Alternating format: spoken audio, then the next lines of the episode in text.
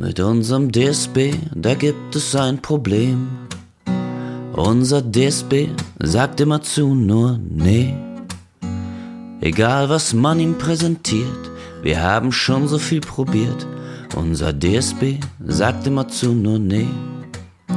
Mit unserem DSB, da gibt es ein Problem. Unser DSB sagt immer zu, nur nee. Mittlerweile heißen Mitarbeiter nur noch A und B. Zu allem anderen sagt der DSB nur nee. Hallo und herzlich willkommen zu einer weiteren Folge von Dr. Datenschutz, der Podcast der Intersoft Consulting Services AG. Bei mir ist Cornelius und ich bin Laura. Wir sind beide als Juristen und Datenschutzbeauftragte tätig und wir berichten monatlich für euch aus der Welt des Datenschutzes. Hallo Cornelius. Hi Laura. Und wir reden heute über es wird Winter, es wird Herbst, es ist Herbst, die Tage werden kürzer und so. Wir sind schon wieder im Datenschutz Blues angekommen. Und deswegen ähm, wollen wir uns ein bisschen aufheitern in dieser dunklen Zeit und reden heute über Beschäftigtendatenschutz. Und zwar im Konkreten reden wir über das Eckpunktepapier des Ministeriums des Innerns und äh, wer war noch dabei? Landwirtschaft? nee, und das, würde ja keinen Sinn ergeben. Nee. Nein, Bundesministerium für Arbeit und Soziales, das BMAS. Ah, okay. Ja, alles klar. Und also ich meine, wir sind ja auch ein sehr transparenter äh, Podcast äh, und deswegen muss ich auch gestehen, also Laura sagte, komm jetzt hier, wir, wir reden mal über dieses Eckpunktepapier. Und mhm. ja, so tiefer hatte ich mich damit noch nicht mit beschäftigt, muss ich zu meiner Schande sagen. Es gibt den DGB-Entwurf, zu einem beschäftigten Datenschutz, mit dem ich mich auseinandergesetzt hatte. Aber da war noch die Lücke. Ähm, und deswegen gesagt, ja, alles klar, das finden wir doch ganz schnell. Habe mich in den Entwurf des beschäftigten Datenschutzes eingelesen, habe mich darüber lustig gemacht, dass der Entwurf von 2010 ist. Und er ist wirklich von 2010. Aber das habe ich, ähm, ja, naja, gut, dann wie, wie, dem auch sei, ich habe herrlich viele tolle Steilvorlagen gefunden, das ist überhaupt nicht zeitgemäß und das ist ja für ein Quatsch und so. Naja, äh, also ähm, so, so äh, kommt das auch in, also ich meine, wir, wir beide sind ja schon ziemlich perfekt, aber manchmal passieren doch kleine, kleine Ausrutscher vielleicht. Also bei dem einen oder anderen. Naja, wie dem auch sei, mir ist äh, dann weiterum aufgefallen, dass es dann doch mhm. viele Stellungnahmen zum Eckpunktepapier gibt, aber dass das eigentliche Eckpunktepapier in den Weiten des Internets eigentlich nicht auffindbar ist. Zumindest nicht in der Kürze der Zeit, äh, die mir aufgrund der kurzen Recherche zur Verfügung stand. so. Ich hoffe, ich habe das gut abmoderiert. Mhm. Äh, ja. Also, wir reden heute. So, das war eine schöne Folge. Das, Eck, das wir reden heute über das Eckpunktepapier. Ähm, ja. Und Laura wird mir erklären, was in diesem Eckpunktepapier denn so drin steht damit ich auch weiter gut vorbereitet bin äh, für jegliche Diskussionen, die sich daraus ergeben. Vielleicht gebe ich meinen unqualifizierten Senf zu einer anderen Stelle dazu, aber ja. the stage is yours quasi. Naja, ich habe dir ja gesagt, es gibt so viele, also nicht aus den alten Vorlagen und, und so, die es auch vor langer Zeit mal gab, die hatten Steilvorlagen, die neuen Ideen haben das, glaube ich, auch. Und dann bin ich heute der Erklärbär. Das ist auch, glaube ich, kein Problem. Und äh, du kannst dich einfach ja fast schon gewohnheitsgemäß einfach aufregen. Ich finde, das ist äh, jeder so in seiner Rolle. Okay, ja, voll gerne. Ja, ja gut. Gibt's dich geschlagen. Nehme ja, ich also, mal so hin, ja. Also vielleicht mal ganz kurz so eine kleine Einleitung. Wo kommen wir eigentlich her? Was war denn so los? Warum ist es möglicherweise zum jetzigen Zeitpunkt auch so spannend, die Fragestellung? Also einfach mal ganz generell, warum man sich möglicherweise nicht so viel mit einem möglichen Beschäftigungsdatenschutzgesetz beschäftigen könnte. Könnte auch daran liegen, weil es mehrere Anläufe in der Vergangenheit dazu schon gab, die immer gescheitert sind. Ja, von 2010 gab es, glaube ich, einen, habe ich, hab ich gelesen. Unter, unter anderem. Ja, Und äh, an einigen Stellen gab es einfach viel Dissens, dann nicht den politischen Willen, dann war das politische Moment nicht das Richtige für das Gesetz und in der Legislatur nicht mehr genug Zeit. Naja, so Dinge, die dann so in der Politik so alle passieren können. Und man bekam so Stück für Stück den Eindruck, äh, nee, das wird ja nichts mit so einem Beschäftigten-Datenschutzgesetz und äh, braucht man das überhaupt und diese braucht man das überhaupt Argumentation war regelmäßig auch naja, vielleicht nicht direkt, aber indirekt befeuert auch durch gerade Rechtsprechung des Bundesarbeitsgerichts, also dem BHG, die immer wieder auch herausstellten, dass gerade die datenschutzrechtlichen Normen im BDSG konkret genug und klar genug und ja quasi offensichtlich anwendbar sind. Ähm, das ist jetzt nicht das genaue Zitat, aber der geneigte Zuhörer weiß wahrscheinlich, welches, auf welches Urteil ich da anspiele. Und das hat natürlich so eine scheinbare Sicherheit irgendwo, ja, irgendwo hergestellt, die vielleicht auch den politischen Willen ein Stück weit zurückgestellt hat. Nunmehr ist es aber so, dass dieses Jahr quasi so ein bisschen zwei Dinge zusammenkommen. Erstens, wir haben in der aktuellen Legislaturperiode einen Koalitionsvertrag, die sich das genau auf die Fahne geschrieben haben, dass sie ein neues Beschäftigtendatenschutzgesetz entwickeln wollen. Nun liegt es auch ein Stück weit an den Bundesbehörden, wie die dann arbeiten und was sie priorisieren und wann in der Legislaturperiode das vorangetrieben wird. Und manchmal spielt ja dann auch so ein bisschen das Drumherum, was passiert so im Rest der Welt und wie entwickeln sich Sachen auch eine Rolle. Jedenfalls glaube ich, dass das hier durchaus auch so war. Dann hatten wir ja Ende März haben wir auch relativ intensiv hier im Podcast besprochen, ein Urteil vom Europäischen Gerichtshof zu einer hessischen Datenschutznorm, die aber wortgleich ist mit dem 26 BDSG. Und diese wurde ja für europarechtswidrig erklärt und dementsprechend beziehungsweise oder daraus schlussfolgernd ist so die Datenschutzwelt in in jedem Fall in eine Unsicherheit, ob Paragraph 26 BDSG, also sprich Datenverarbeitung, die erforderlich im Beschäftigungsverhältnis sind, überhaupt noch anwendbar ist. Wenn das nicht mehr angewendet werden kann, und jetzt schließt sich vielleicht so ein bisschen mein Kreis, so, wo stehen wir gerade, dann könnte man ja durchaus argumentieren, dass der Bedarf nach einem beschäftigten Datenschutzgesetz nochmal größer ist, wenn wir, ich sag mal, so eine kernzentrale Datenschutznorm aus dem BDSG nicht mehr anwenden können. Also du meinst, dass dadurch das Bedürfnis nach weiter oder, oder konkretisierenden Regelungen notwendiger ist, weil wir uns sonst alles, mhm. ne, und so, sonst sind wir wieder bei 6b wahrscheinlich hauptsächlich wenn wir quasi in Vorbereitung oder während oder danach unsere Verarbeitung für das Beschäftigungsverhältnis regeln wollten, wenn wir das nicht auf Paragraph 26 stützen mhm. wollen würden. Ja, okay. Ja, so, und noch ein kleiner Punkt, den würde ich gerne noch einwerfen, der sich auch zeigt, ist, dass das Thema Beschäftigtendatenschutz auch bei den Aufsichtsbehörden ganz deutlich angekommen ist. Also das ist natürlich bei denen immer Thema, ja, das ist gar keine Frage. Aber wie ich hörte vom Landesbeauftragten für den Datenschutz aus Hamburg, dem Herrn Fuchs, ist es wohl so, dass eben auch im Rahmen der Arbeit in der DSK eben ein Papier vorbereitet wird mit besonderem Schwerpunkt eben für Bewerberinnen und Bewerber und den Datenschutz in dem Kontext, aber halt auch für den Beschäftigten-Datenschutz. Also alle sehen irgendwo dieses Thema. Das heißt, wir haben ein Gefüge, eine, eine, also so eine Spannungslage, in der offensichtlich irgendwie, ja, ich weiß nicht, wie so eine Art Momentum im Beschäftigten-Datenschutz ist. Jedenfalls kommt es mir ein Stück weit so vor. Und das macht. Ja.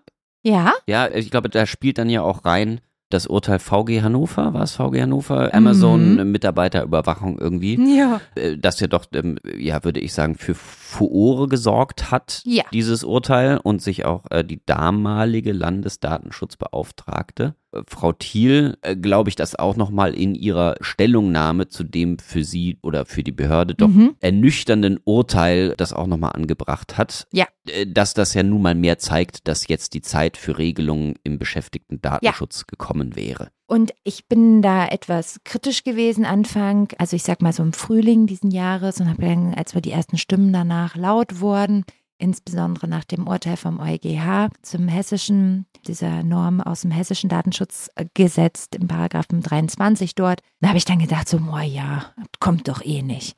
Das haben die doch jetzt schon ein paar Mal versucht und haben wir nicht, reichen nicht unsere Normen aus der DSGVO aus. Ähm, mhm. So, das war so ein bisschen so mein Grundgefühl, aber, und deswegen hatte ich eben auch dir dieses Thema für heute vorgeschlagen, da ist mehr Bewegung drin, als ich, glaube ich, auch selber erwartet habe. Und nun habe ich auch keine Glaskugel. Und erstmal ganz wichtig, was da vom BMI und vom BMAS gekommen ist als Eckpunktepapier, ist genau das. Es ist ein Eckpunktepapier.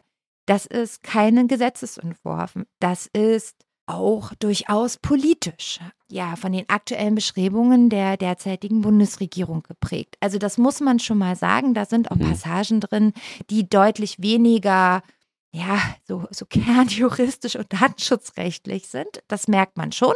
Deswegen, okay. wir haben hier, und wann der Entwurf kommt, ja, hörte ich einen äh, Mitarbeitenden, der dort maßgeblich beteiligt ist, vom BMI, der dazu sagte, äh, so bald wie möglich. also okay. quasi ja. total konkret. Ähm, zwar sah der die Digitalstrategie von der Bundesregierung, die sah irgendwie Q3 vor, 23 das ist ja jetzt vorbei. Mhm. Von daher äh, wohl noch nicht so schnell, wie sich das alle gewünscht haben. Ähm, wenn man sich aber überlegt, was sie da alles reinmachen wollen in dieses neue Beschäftigtendatenschutzgesetz, dann wundert es mich überhaupt nicht, dass das noch nicht da ist, denn mein größter oder also den Punkt, den ich persönlich am kritischsten sehe, ist die Fülle an Themen, jedenfalls die sich aus dem Eckpunktepapier lesen lassen. Na, die machen mich schon wieder so ein bisschen skeptisch, ob das denn überhaupt was wird, weil ich habe den Eindruck, sie wollen ganz, ganz viel und sie wollen ganz viele Bereiche klären und regeln und na ja, vielleicht ist das dann auch ein bisschen zu viel des Guten und dann wird das wieder nichts. Weiß ich nicht. Aber das waren so meine ersten Gedanken, als ich den Entwurf gelesen habe, beziehungsweise das Eckpunktepapier mit zu Gemüte geführt habe.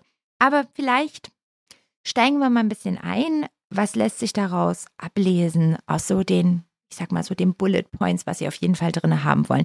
Und da, Cornelius, hast du sofort total recht, auch gerade jetzt dieses Amazon-Urteil aus Hannover, da bin ich auch ziemlich sicher, dass das eine Rolle gespielt hat, denn wir hatten hier die Überwachung von Mitarbeitenden, also von Beschäftigten, soll sehr stark geregelt werden in diesem neuen Beschäftigtendatenschutzgesetz. Und ich glaube, da könnte es möglicherweise, so wie du sagtest, einen Zusammenhang gegeben haben. Also dauerhafte Überwachungen sollen nur in absoluten Ausnahmefällen gehen. Also auch die, der ganze Bereich verdeckte Überwachung soll nochmal komplett nachjustiert werden. Also wenn wirklich überhaupt keine anderen Mittel möglich sind. Also die Abwägungsprozesse werden nochmal deutlich, der Korridor der Abwägung soll nochmal deutlich eingeschränkt und, und verengt werden. Und ich habe den Eindruck, dass am Ende lieber gar keine Mitarbeiter überwacht werden sollen, in keiner Form, weil es droht die Gefahr, dass das nicht geht. Ich hatte gerüchteweise gehört, dass mal Fallgruppen im Munde waren. Ich persönlich bin kein großer Fan von Fallgruppen, wenngleich sie natürlich für die passenden Fallgruppen mal Rechtssicherheit bringen würden. Aber ja, ich weiß nicht. Also ich äh, bin jetzt mit dem Amazon-Urteil jetzt auch nicht übermäßig zufrieden gewesen, aber naja, weiß ich nicht. Also ich meine, es ist ja bemerkenswerterweise ja, auch wenn das dann äh, natürlich in seinem Ergebnis und in seinen Erwägungen durchaus diskutabel ist, ist es ja doch zumindest eines der wenigen Urteile aus der neueren Zeit, würde ich mal sagen, die sich so derart vertieft mit der Verarbeitung von beschäftigten Daten auseinandersetzt. Das, mhm. ja, das war jetzt mein qualifizierter Beitrag dazu. ähm, aber aber ähm, was ich grundsätzlich eigentlich äh, vorab wissen würde, also sagst du, finde ich grundsätzlich eine gute Idee. Wir brauchen einen beschäftigten Datenschutz, der das entsprechend konkretisiert, was politisch ge gewollt ist vielleicht. Oder sagst du, naja, eigentlich, komm, wir haben die DSGVO und dann müssen wir halt ein bisschen Case Law mäßig auf Gerichtsurteile warten. Hm. Ich bin eher ein Vertreter der letzten genannten Gruppe, okay. grundsätzlich jedenfalls, weil ich den Datenschutz für Beschäftigte nicht so isoliert betrachte, sondern eben der Meinung bin, dass Beschäftigtendatenschutz viele Wurzeln und Ausprägungen und bereits bestehendes Case Law eben auch aus dem Arbeitsrecht, aus der Rechtsprechung des BAG eben schon hat. Also das ist meine ganz persönliche Meinung. Ähm, es gibt äh, durchaus ein paar Konkretisierungen auch in Resteuropa, auch zum Beschäftigtendatenschutz, aber auch Einige Länder kommen deutlich ohne weitere Regelungen dazu aus, ähm, die also letztendlich mit den Grundnormen, die uns Artikel 6 an die Hand gibt, eben klarkommen. Und ich glaube auch, dass die Abwägungsprozesse, zum Beispiel eine Erforderlichkeit in verschiedenen Konstellationen eben auch in Artikel 6 umgesetzt werden können. Wenngleich ich gerade vor kurzem durch einen Aufsatz darauf aufmerksam gemacht wurde, es gab ja noch ein recht spannendes anderes EuGH-Urteil in der ersten Hälfte des Jahres im Kartellrecht. Und das war vor allen Dingen spannend fürs Kartellrecht und weil war gegen Meta. Und es war dafür interessant. Aber der EuGH hat in diesem Urteil auch nochmal ganz klar konkretisiert, welche Anforderungen er an den Vertrag stellt im Rahmen von Artikel 6.1b. Mhm. Und das war schon sehr, sehr, sehr eng. Viel enger, muss ich ganz ehrlich sagen, als ich es erwartet hätte. Ich hätte es grundsätzlich sonst relativ leicht gefunden zu sagen, ja Mensch, ein Arbeitsvertrag ist doch, ja, steht ja schon im Wort, ist ein Vertrag. Mensch, dann kann ich doch 6.1b nehmen für relativ viele Verarbeitungen, außer die, die dann halt vielleicht nicht notwendig für den Vertrag sind. Und dann kriegt das irgendwie auch noch anders hin. So, erstmal grundsätzlich meine Denkweise. Und ich habe ja auch noch 6.1f und so, ne, das war so mein Kopf. Aber wenn man sich dieses äh, kartellrechtliche Urteil oder Kartell, es ging ja ums Bundeskartellamt und Meta, für alle, die es nicht kennen, wir verlinken euch das in den Shownotes, dann könnt ihr euch das mal angucken, ähm, gibt es durchaus klare Ausführungen vom EuGH eben, wie das zu lesen ist. Und das ist sehr, sehr, sehr, sehr eng. Und dann fange ich an schon zu denken, so, hm, Reicht das dann wirklich für die Verarbeitungen, die sonst unter 26 hätten subsumiert, also 26 BDSG subsumiert werden können? Und das Spannende mit 26 war halt einfach auch, dass der BG, äh, BAG, das BG, äh, BAG, nochmal, das BAG hat sich daran halt viel abgearbeitet und viel auch konkretisiert und auch durchaus erklärt und, und, und auch mit eingeführt über die Jahre. Und das war einfach, das hat schon viel an die Hand gegeben. Hm, und da finde ich dann das zusammenlesend, also bisher hat mir das eigentlich gereicht, aber wenn der EuGH so weitermacht und 6.1b immer enger wird, nee, nee, nee, dann ist vielleicht das doch ganz gut, ein Beschäftigten-Datenschutzgesetz zu haben. so. Ich weiß nicht. Hast du dazu eine Meinung, Cornelius? Naja, also ich meine, das ist irgendwie ein bisschen, ein bisschen ist ja der 26er, so wie wir es ausgeführt hatten, so ein Mischmasch aus, aus 6b und 6f der äh, lässt ja. ja. doch irgendwie dann im Rahmen der Interessenabwägung, äh, sind wir dann im Grunde genau bei der gleichen Prüfung, die im Rahmen der berechtigten Interessenprüfung vorgenommen werden würden. Äh, dann würde ich jetzt wahrscheinlich als Unternehmen sagen, naja gut, wenn, dann mache ich halt alles andere, was ich jetzt nicht genau auf den Vertrag stützen kann, stütze ich halt auf sechs, mhm. auf mein berechtigtes Interesse. Und dann habe ich den Salat. Mhm. Das ist genauso wie, wie vorher. Aus ganz pragmatischen Gründen mhm. halte ich das für eine Rechtssicherheit, die du auch als Unternehmen haben willst, Ne, ob die einzelnen Regelungen dann klug sind oder nicht, das ist nochmal eine ganz andere mhm. Diskussion. Aber ja. ich finde, was ja doch schon bei der DSGVO ein bisschen krankt und auch bei, bei der Interessensabwägung, die du hast, dass, dass du ja quasi wirklich Privatunternehmen eine öffentlich-rechtliche Güterabwägung Vornehmen bei allen ne? möglichen mhm. Verarbeitungen aufhalst in dem Sinne. Mhm. Und da hast du ja als Unternehmen gar nicht die Kapazitäten, gezweige, du, du willst dich ja rechtskonform verhalten und dann wird dir plötzlich ja. gesagt, so ist das ihr berechtigtes Interesse? Haben sie die Güter auch richtig gegeneinander abgewogen und so? Und das, mhm. du, du, musst gar nicht datenschutzaffin oder nicht affin sein als Unternehmen, irgendwie sowas, sondern du willst dich rechtskonform verhalten und sagst so, Freunde, was denn? Was ja. ist das jetzt? Darf ich das ja. jetzt oder nicht? Ah, da gibt es ein Verfahren irgendwo, da gibt es vielleicht dann mal Rechtsprechung dazu, die sich dann aber auch ändert und wir haben ja auch in Europa einfach kein Case Law.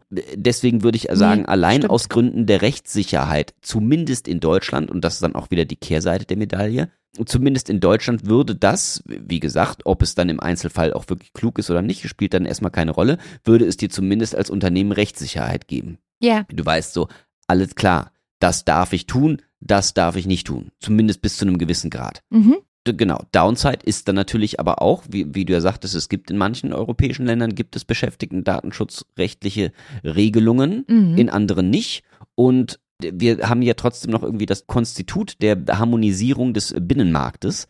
Und wenn du dann als Unternehmen im mhm. europäischen Raum doch dann wieder irgendwie die nationalen Gesetze angucken musst, dann weiß ich nicht, wird dann ja auch wieder ein bisschen komisch. Dann da, da deine Beschäftigten, was weiß ich, in Italien, da darfst du alles machen alles super und dann deine Beschäftigten in Deutschland, da ist alles wahnsinnig streng und so. Also da sind wir, da fehlt vielleicht dann ein bisschen der europäische Gedanke, aber trotzdem sehe ich das aus ganz pragmatischen Gründen. Wir wollen jetzt hier einfach, ne, wir wollen uns gerne äh, datenschutzkonform verhalten. Lieber Staat, was sollen wir tun? Ja. Das finde ich wichtig. Finde ich gut. Ja. Ja, also glaube auch, dass das Stichwort Rechtssicherheit ein ganz, ganz wichtiger Punkt ist. Ich meine, die Frage nach weiteren Normen im Datenschutz, ob jetzt nun Beschäftigten-Datenschutzgesetz oder anders heißend, in diesem sehr viel diskutierten Urteil zum hessischen Datenschutzgesetz, das wir ja auch im Podcast hatten übrigens, da hat ja übrigens auch der EuGH mal ganz klar also auch so ganz deutlich gesagt, dass es sich ja hier in der DSGVO, damit es dieses Gesetz überhaupt geben kann, um eine echte Öffnungsklausel handelt. Ich meine, das war nicht strittig, aber sie haben es auch nochmal direkt gesagt. Und wenn man natürlich echte Öffnungsklauseln macht,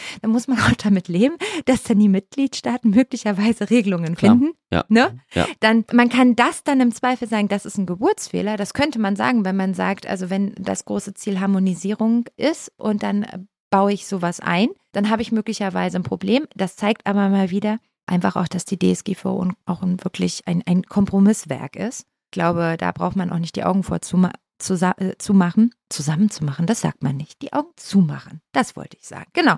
Aber was du ansprichst, ist ja Stichwort Rechtssicherheit und zum Beispiel eben Interessenabwägung. Und das ist eine der Sachen im Eckpunktepapier, über das ich mich zum Beispiel gefreut habe, weil das Stichwort Interessenabwägung war, war herausgestellt als etwas, das sie unterstützen wollen.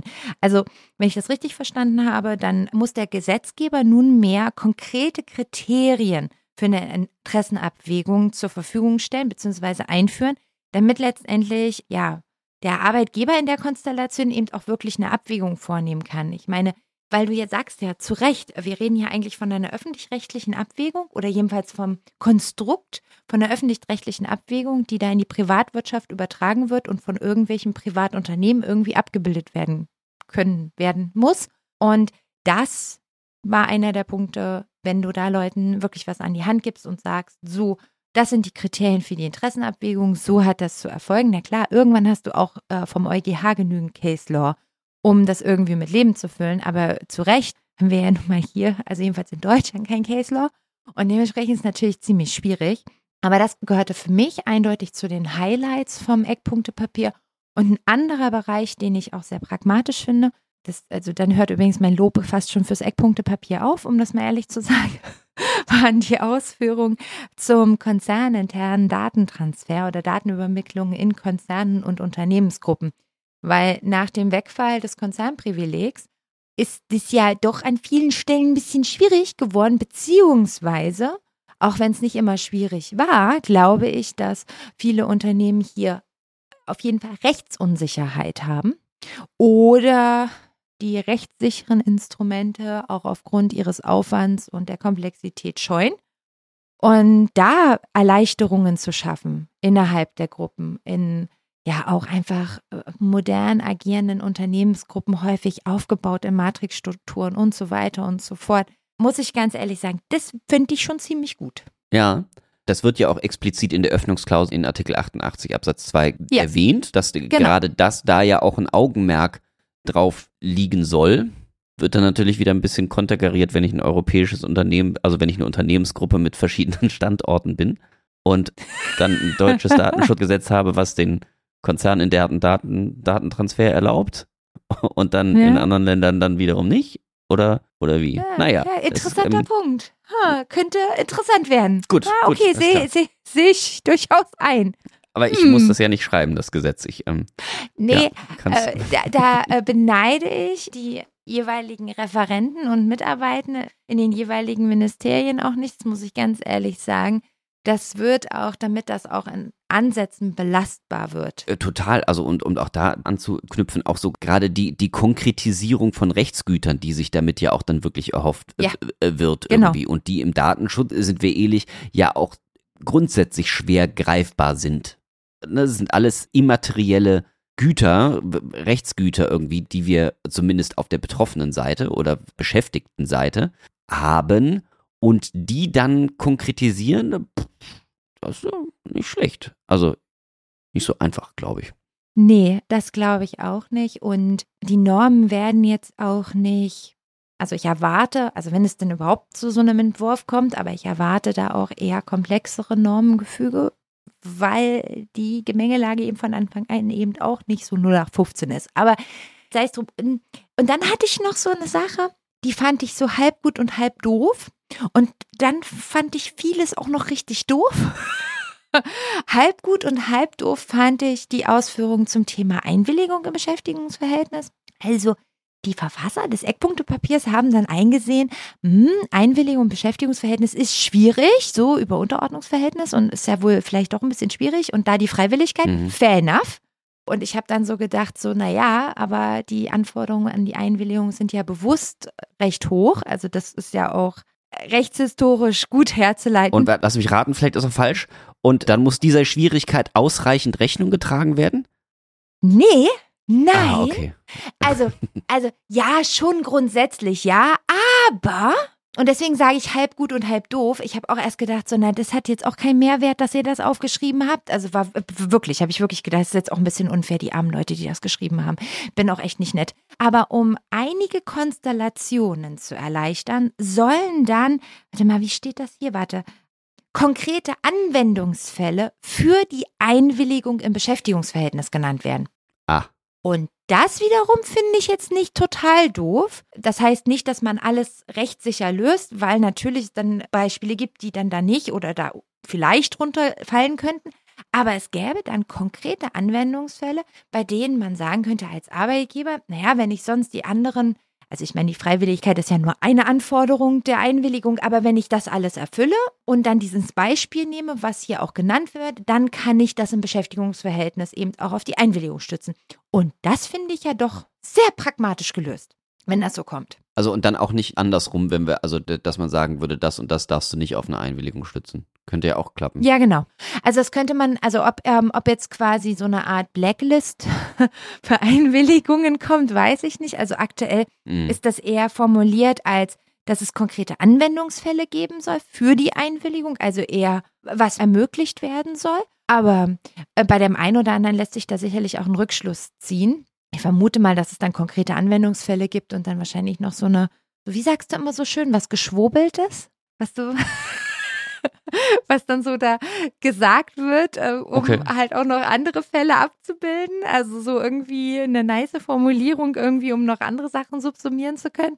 Ja, also das ist so, was ich eher erwarte. Aber dennoch, Stichwort Rechtssicherheit, also da muss ich ganz klar sagen, also Stichwort, wenn da konkrete Beispiele für die Einwilligung, konkrete Kriterien für Interessenabwägungen und konkrete Anhaltspunkte für einen Unterne also Datenaustausch in der Unternehmensgruppe. Jetzt mal vielleicht im einfachen Fall Unternehmensgruppen, die nur in Deutschland sind von mir aus. Also alles, das sehe ich eher als Erleichterungen und Möglichkeiten für mehr Rechtssicherheit. Das finde ich alles rundrum schön. Ich fände auch spannend, äh, man könnte ja auch mal über eine Neufassung von Paragraph 26 oder jedenfalls in Teilen von Paragraph 26 BDSG nachdenken. Das vermisse ich jetzt hier schon ein bisschen. Also und einige Sachen, da, da habe ich nur Kopfschütteln müssen. Für mich der absolute Höhepunkt waren die Ausführungen zu den Betroffenenrechte. Also nun sind ja nun die Betroffenenrechte ein Kern der DSGVO und das ist ja auch in Ordnung so. Mhm. Aber die sind schon unglaublich weit. Insbesondere der Anspruch auf Auskunft wird immer, immer, immer weiter und alles an Rechtsprechung zeigt einfach, dass es quasi gefühlt keine Grenzen hat. Und dann kommen die um die Ecke und wollen das noch so ein bisschen konkretisieren und noch weitermachen im Rahmen dann des Beschäftigungsverhältnisses.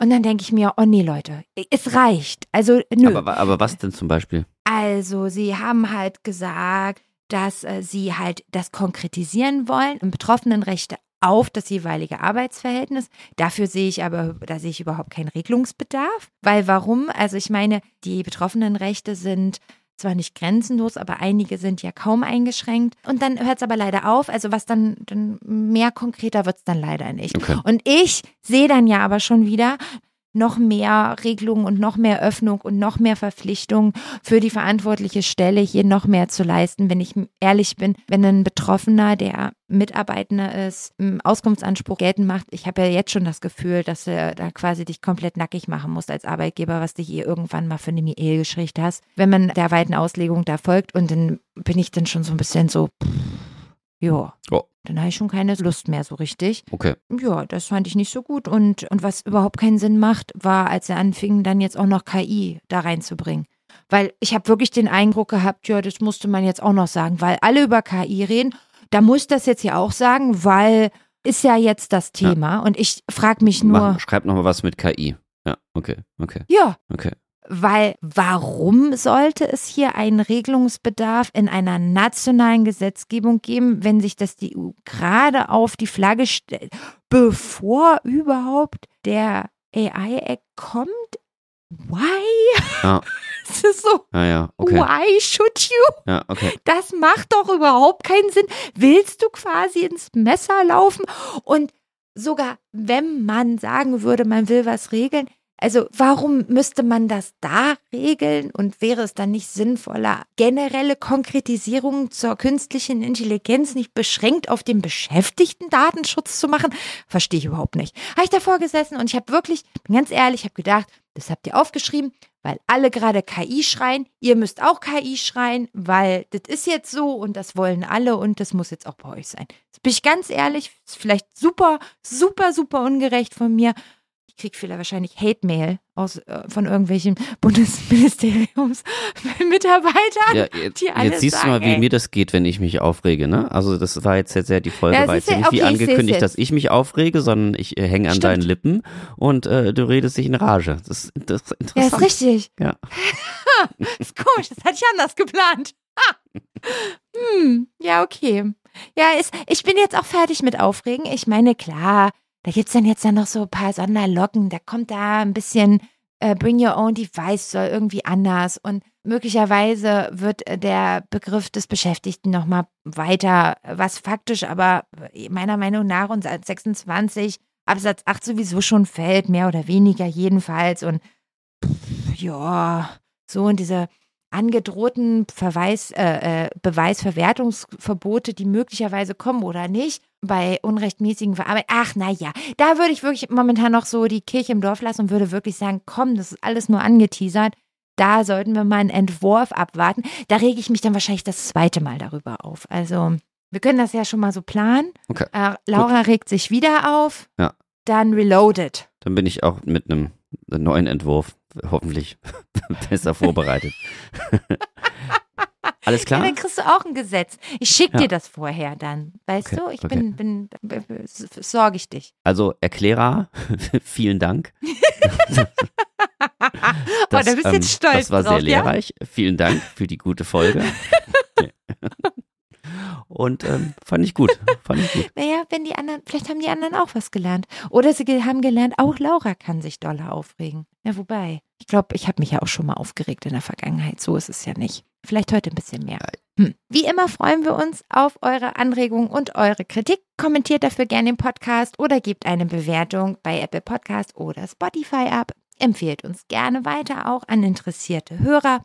Außerdem freuen wir uns über jeden einzelnen Abonnenten. Wir planen bereits schon die nächste Folge. Es bleibt spannend.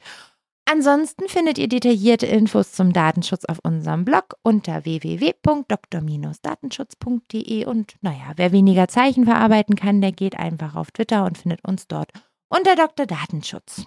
Ja, oder Z, äh, ach nee, nicht Z, X. Ach, na dies, dies, das, das neue Twitter. Ja. Das neue alte Twitter. Ach Gott, das muss Andere jetzt ja, Twitter. das steht auch bei jedem Zeitungsartikel, ne? Steht da immer X Ja. in Klammern immer vormals Twitter.